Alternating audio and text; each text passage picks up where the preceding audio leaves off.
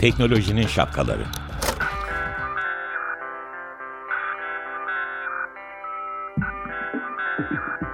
Bilgi ve iletişim teknolojileriyle güvenli ilişki için Banu Zeytinoğlu, Murat Lostar, teknolojinin tüm renklerini, siyah, beyaz, mavi, kırmızı şapkalarını konuşuyor. Herkesi ilgilendiren ve siber güvenlik ve teknolojiyi hepimiz için anlaşılır kılan programımız Teknolojinin Şapkalarına, ay söyleyemedim, hoş geldiniz. İyi haftalar, ben Murat. Ben Banu. Ee, Murat'cığım, şimdilik geçen hafta çarşamba günü e, İstanbul Havalimanı'nda bir şey oldu havaalanında. O da şu, saat zannedersem 19'da 22 arası bütün uçuşlar iptal edildi. Ve e, orada yani basına da şöyle bir açıklama yapıldı. E, bilgi teknoloji sistemlerimizdeki aksaklık tespit edilmiş ve giderilmiştir. Yani sonraki açıklama. Operasyonumuz kademeli olarak normal seyrine dönmektedir. Herhangi bir siber saldırı durumu söz konusu değildir. Yaşanan bu süreçten dolayı özür dileriz gibi bir e, açıklama oldu. Zannedersem sonra da bir kısa bir sürede normale dönmüştü. Şimdi e, nasıl bir şey olabilir? Şimdi ben şunu sormak istiyorum. Bu bir örnek. Hı hı. Bu kadar teknolojiye e, bağımlı olarak e, işleri yürütmek e, yani sonuçta böyle bir aksaklık olabiliyor. Ne olabilir ki? Yani birisi fişi mi çekti? Böyle bir durum yok. Yani siber saldırı e, değilse e, ne olabilir? Yani bir sistemi ne bozabilir? Siber saldırı yoksa. Bu arada senin de aklına gelen, e, çok kişinin aklına geldi Banu. Geçen çarşamba akşam işte e, hem haberi almış olan hem de uçak uçmak üzere bekleyen Türkiye'de ve yurt dışında ama işte uçağın gelememesi sebebiyle uçağa ertelenen birçok kişi ya da iptal olan birçok kişi bana yazdı. Ne oldu siber saldırı mı var diye. Ben de dedim ki bilmiyorum hani olabilir olmayabilir açıklamayı nasıl olsa öğreniriz. Şimdi senin söylediğin açıklama sonra geldi.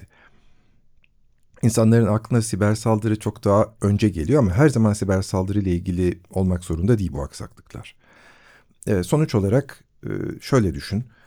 Hiç bilgisayar sistemi kullanmadan e, çok eskiden yani uçaklar tabii ki bilgisayar sistemi var ama ben hatırlıyorum e, havalanına gidersin.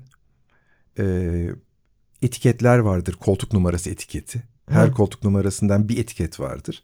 Orada birileri gider etikete yapıştırır. Ha evet. E, Bu hatırlıyorum dediğinde yani bundan 20 yıl önce değil yani. E biz bi- bilet bilet alıyorduk. Elimizde biletlerimiz, koçanlarımız oluyordu. De ki 10 sene önce. Belki daha bile az önce. Yok biraz daha fazlaydı benim anımsadığım ama tabii havaalanlarının bu elektronik sisteme geçmesi zaman aldığı için e, şeydi.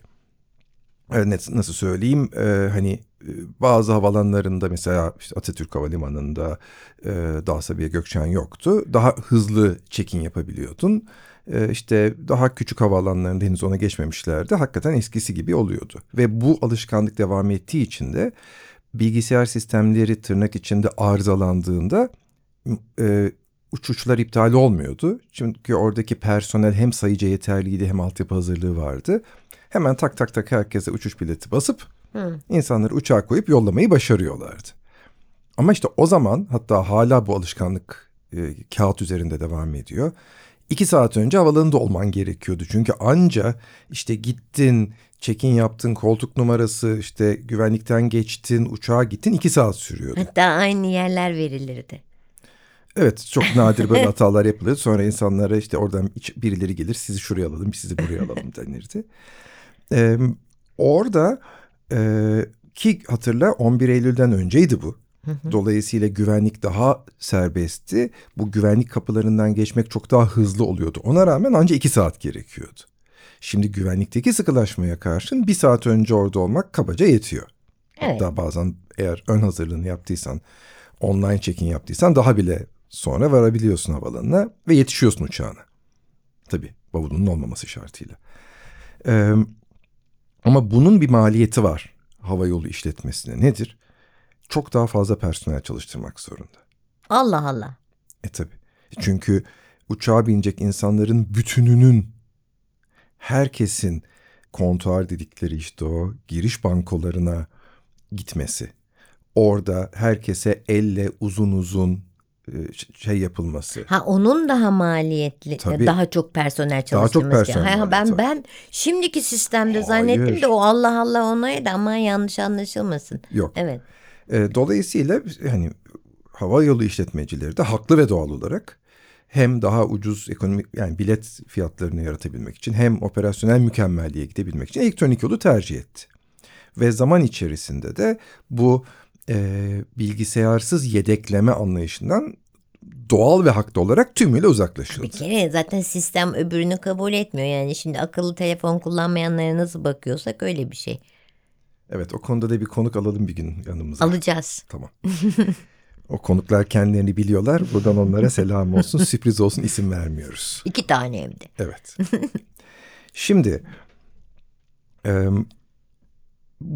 sistemlere bağlı hale geldikçe bir taraftan da bağımlılığı artıyor. Dolayısıyla sistemlerde bir sıkıntı olduğunda işte geçen hafta olduğu gibi çok geçmiş olsun bu arada işte uçuşlar iptal olabiliyor.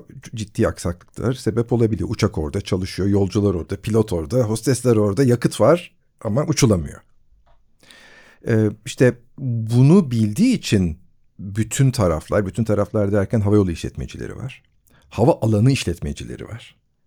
İşte Sivil Havacılık Genel Müdürlüğü'nün konuyla ilgili tarafları var. Güvenlikle ilgili taraflar var. Aslında tüm sistem bileşeni deriz biz ona. Tüm sistem bileşenlerini yedekli hale getirirler. Amaç, önce İngilizcesini söyleyeyim sonra Türkçesini, single point of failure ya da işte tek bir noktanından sistemin çökmesine engel olmaktır. Hı. Yani şunu söylemek istiyorum. Uçaklar da böyledir. O yüzden zaten e, hani e, ticari uçaklar bu kadar güvenilir. Her bir sistemin en az bir yedeği var. Hı hı. Yani işte e, motorunda bir yedeği var. Tek motorla uçak uçuşu tamamlayıp inebiliyor. İşte sağa sola dönen sistemlerin de yedeği var. Hidrolik sistemin de yedeği var. Elektrik sistemin de yedeği var. Arkada kabinde karanlıkta kalabiliriz. Onun yedeği var mı bilmiyorum ama uçuşla ilgili her şeyin bilgisayar Can dahil, güvenliğiyle ilgili olan her şeyin. her şeyin bir en az bir yedeği var. Bu anlayış uçak tasarımında ve uçak üretiminde yapılıyor. Buna karşın hala zaman zaman senin de bildiğin gibi ne yazık ki çok çok çok nadir olsa da uçak kazaları oluyor. Orada da temel amaç bu kazanın tekrarlanmasına engel olacak doğru kök sebepleri bulmak, o öğretileri hayata geçirmek. Bu kontrol ediliyor mu? Yani şunu sormak istiyorum. Hemen merak ettim. Yani step neyle yola devam edersin ya. Vardır Evet. yedeğin ama devam edersin. Lastiğinde bagajda yarık duruyordur. Hı hı. Yani böyle bir sistem sen em, uçak uçağın step neyle mi gidiyorsun yoksa e, ana e, sisteminde mi gidiyorsun diye bir kontrol mekanizması oluyor mu? Hem de nasıl? Benim başıma geldi bir e, uzun bir uçuşta, e, okyanus ötesi bir uçuşta. E, uçağa İstanbul'dan bindik, pist başına gitti, gaza bastı. Tam böyle hani hızlanır kalkarsın ya. Tam kalkmak üzereyken bir anda ani fren. Böyle ık diye durduk. Sonra işte tekrar döndük e, şeye doğru. E, girişe yani geldi çıktığımız yere doğru, kapıya doğru. E, pilot açıklama yaptı dedik yani hani korkacak bir şey yok. Bütün sistemler aktif. Fakat tam kalkış anında yedek sistemlerden birinin arızalı olduğuna dair bir uyarı işareti aldık. Hmm. Ve yedek sistem olmadan yola çıkmamamız gerektiği için hani uçuş başlamış olsaydı belki onunla gidecekti. Ama uçuş başlamamış olduğu için geri döndü. Hayır benim demek istediğim bu kontrol e, pilotta mı oluyor yoksa genel e, ne, diyorsun hava e, yolu uçuş izni verilmesi için bunun da kontrolü baştan yapılıp gerekiyor mu? Onu merak ettim ben ama bu Bildiğim çok fazla soruyorum sana çok derin sorular bunlar. Ee, bildiğim kadarıyla her uçuştan sonra Hı hı. eğer bir arızalı bir parça vesaire varsa biten uçuşun pilotlarının bunu raporlaması gerekiyor. evet. Ve böyle bir rapor varsa havayolu işletmesi bu uçağı bir sonraki uçuşa kaldıramaz, Kaldıramaz. izin veremez. Ama yetmezmiş gibi uçuşu başlayacak olan her pilot da benzer şekilde şey yapıyor. e, ne denir ona e, uçağı baştan aşağı kontrol ediyor. Tüm sistem kontrollerini yapıyor. Uçak zaten kendi iç kontrollerini yapıyor ve orada herhangi bir hata varsa, arıza varsa uçuş başlamıyor. Şimdi izin ver buradan Tamam. havayolu işletmelerine dönelim. Yedekleme step ne nedir anladık değil mi? Çok güzel. Hatırladık. Şimdi bunu uçakla ilgili anlatmamın sebebi şuydu Banucuğum. Aynı yapıyı biz bilişim sistemlerinde kritik gördüğümüz şeyler için de yapıyoruz. Ee, şimdi örnek verelim. Ee, bir havayolu işletmesini ele alalım. Ee, havayolu işletmesinin birçok sistemi var. İşte e, uçuş planlamadan tut da e, yeni rotaların çalışılması, önümüzdeki yıl bütçesinin planlaması için olan sistemlerden tut da insan kaynaklarında yeni işe alım için olan sistemler. Her havayolu işletmesi bu sistemleri bir şekilde sıraya dizer ve bunlar için bunlar benim için kritiktir, bunlar değildir der. Hı. Örnek veriyorum. Ee, insan kaynakları uygulaması var. Ee, havayolu işletmesinde e, çalışan olarak işe girmek isteyenler buradan başvuruda bulunuyor. Şimdi bu sistem 3 saat çalışmazsa Hiçbir şey olmaz. hiçbir şey olmaz. Dolayısıyla diyebilir ki tabi bu tümüyle havayolu işletmesinin kişisel kararıdır, kendi kararıdır. Biz buna bir şey söyleyemeyiz. diyebilir ki arkadaşlar bunu ben yedeklemek zorunda değilim. Bu gerekiyorsa bir süre belirter. Benim için işte bir gün, üç gün, bir hafta, bir ay çalışmayabilir. Ama işte e, bir havaalanından kalkış için olan sistemler direkt operasyonu etkileyeceği için, direkt para kaybına sebep olacağı için doğrudan e, dönüp diyebilir ki havayolu işletmesi bunlar benim için kritik sistemlerdir. Kritik sistemler olduğunda da aynı uçaktaki gibi tüm bileşenleri, nedir bu bileşenler? Sunucular.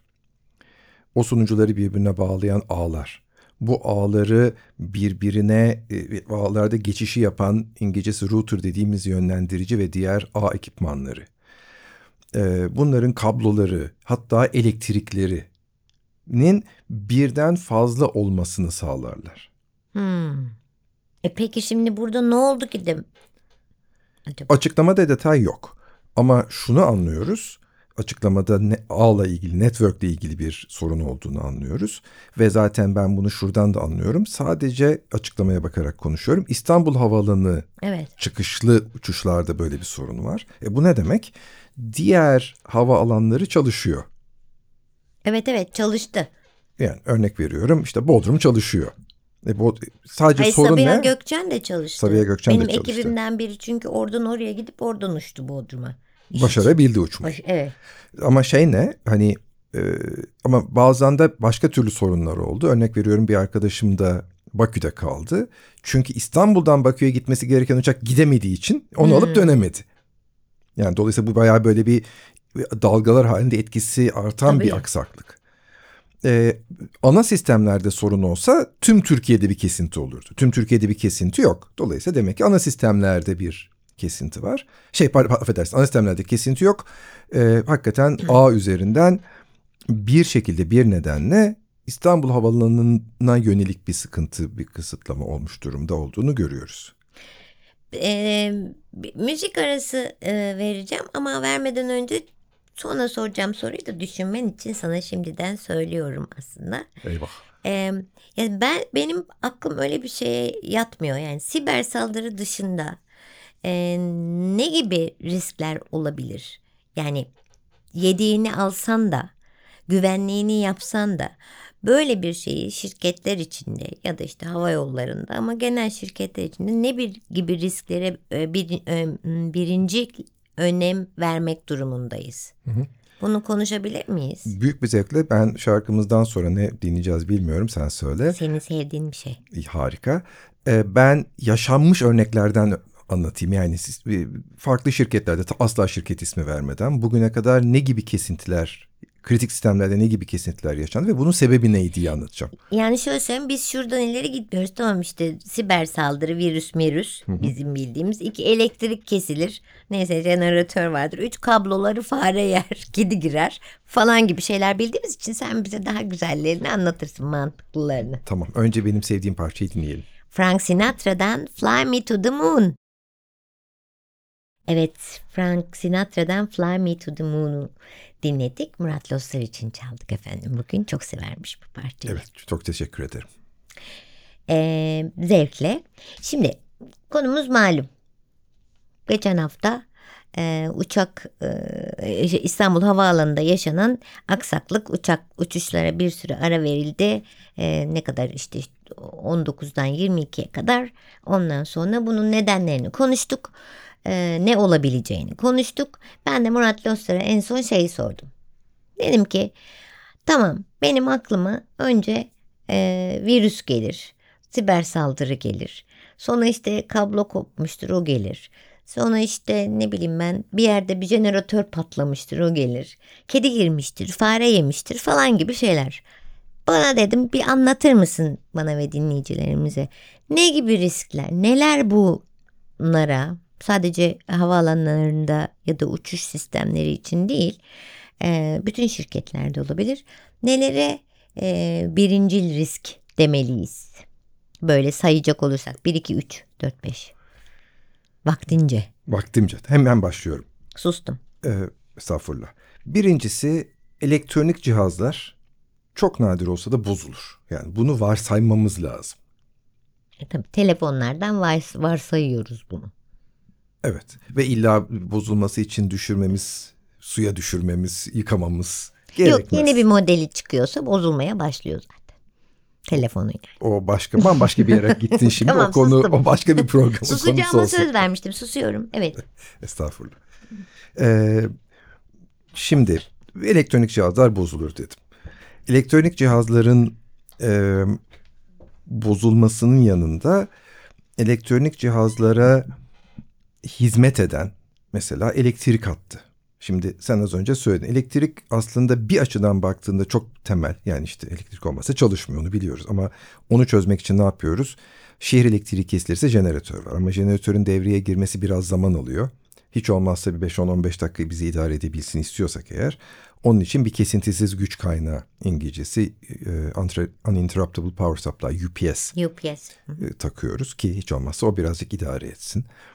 E, Daha kritik sistemler için hastaneler vesaire elektriğin uzun süre gitmesine engel olmak için yani çünkü jeneratörün de bir ömrü var içindeki yakıt kadar sana elektrik, şey, elektrik sağlayabiliyor. E, iki ayrı yerden elektrik hattı çekilmesi söz konusu. Hı. Yani işte bir tanesi üst sokaktan elektrik gelir. Yani bunu küçük bir işletme için yapamayız ama hani büyük bir havalanı için işte bir güneyden elektrik şey yapıp alıp bir kuzeyden elektrik alıp onları merkezi bir yerde birleştirirsek doğal olarak şeyi sağlamış oluruz. Hani çok majör bir elektrik kesintisi olması hariç yani tüm ülkenin elektriğinin kesilmesi durumu hariç e, bir arıza, bir bakım, bir kopukluk sırasında öbür taraftan elektrik almaya devam edebiliriz. Hı. Bu e, küçülttüğümüz zaman bilgisayarlar için de var. Yani bazı bilgisayar sistemleri profesyonel kritik yerlerde kullandığımız sunucular ve ağ cihazlarının iki ayrı 220 volt girişi var. Herhangi birinden sistem çalışabiliyor. Hı. Neden? Çünkü ben UPS koysam bile e, UPS arızalanırsa ne olacak? O zaman şehirde elektrik var ama benim sunucum çalışmıyor. Dolayısıyla ne yapıyoruz? Bir UPS'ten geçirip bir kabloya takıyoruz. Ha, param varsa ikinci UPS'ten geçirip öbür girişe takıyoruz bilgisayarın sunucunun.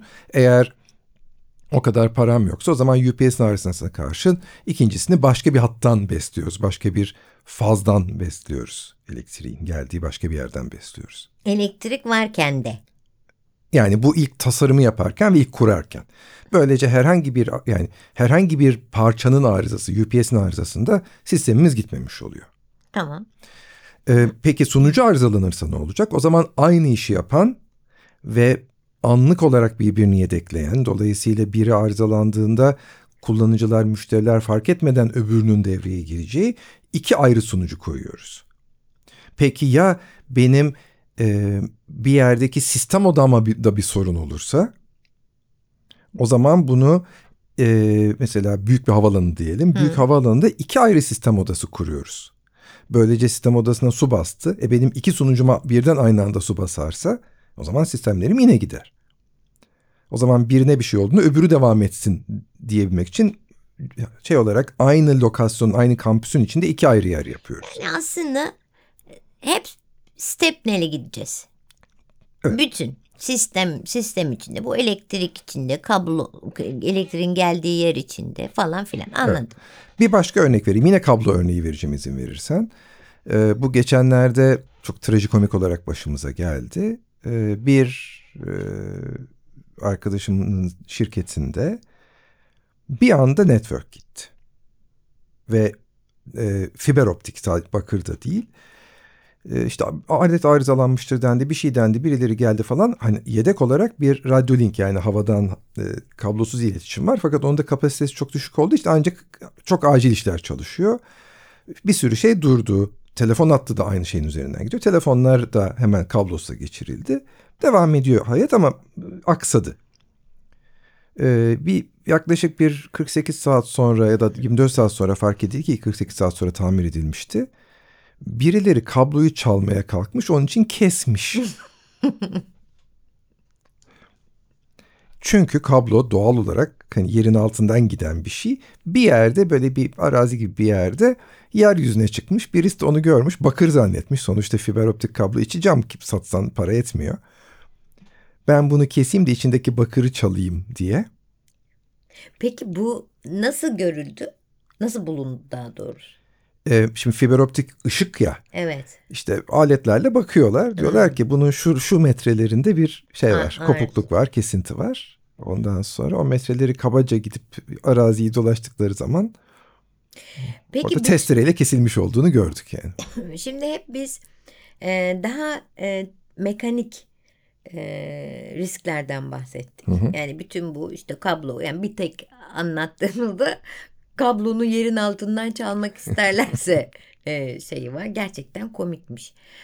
E, bence trajedi değil daha büyük farklı riskler olabilirdi. Tabii ki var. Yani En önemli risklerden bir tanesi, siber saldırı olmayan en büyük risklerden bir tanesi yazılımsal hatalar. İşte e, o sistemi, o yazılımı gerçekleştiren kişilerin yaptığı hatalar yüzünden şey oluyor. E, sistem belli bir senaryo, belli bir olaylar e, dizisi belli bir şekilde gerçekleştiğinde bir anda çalışmaz oluyor. Ve onun ne olduğunu bulup anlamak da zaman aldığı için bu tarz arızaları düzeltmek genellikle çok zor oluyor.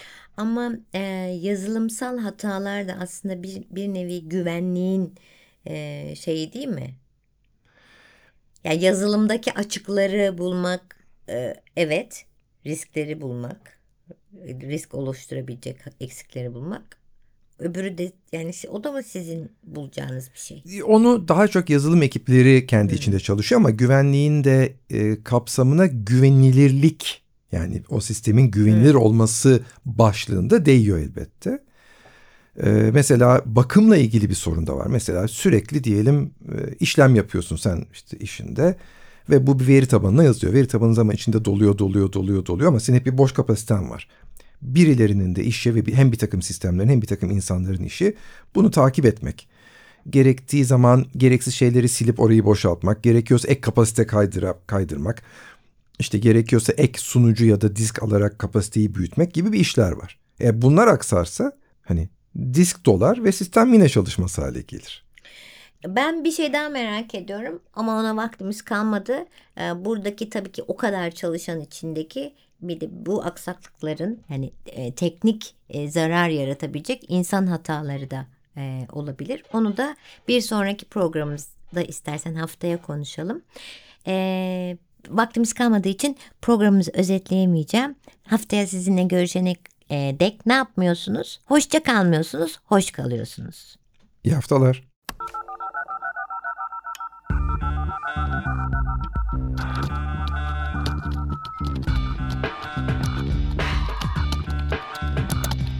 Teknolojinin şapkaları.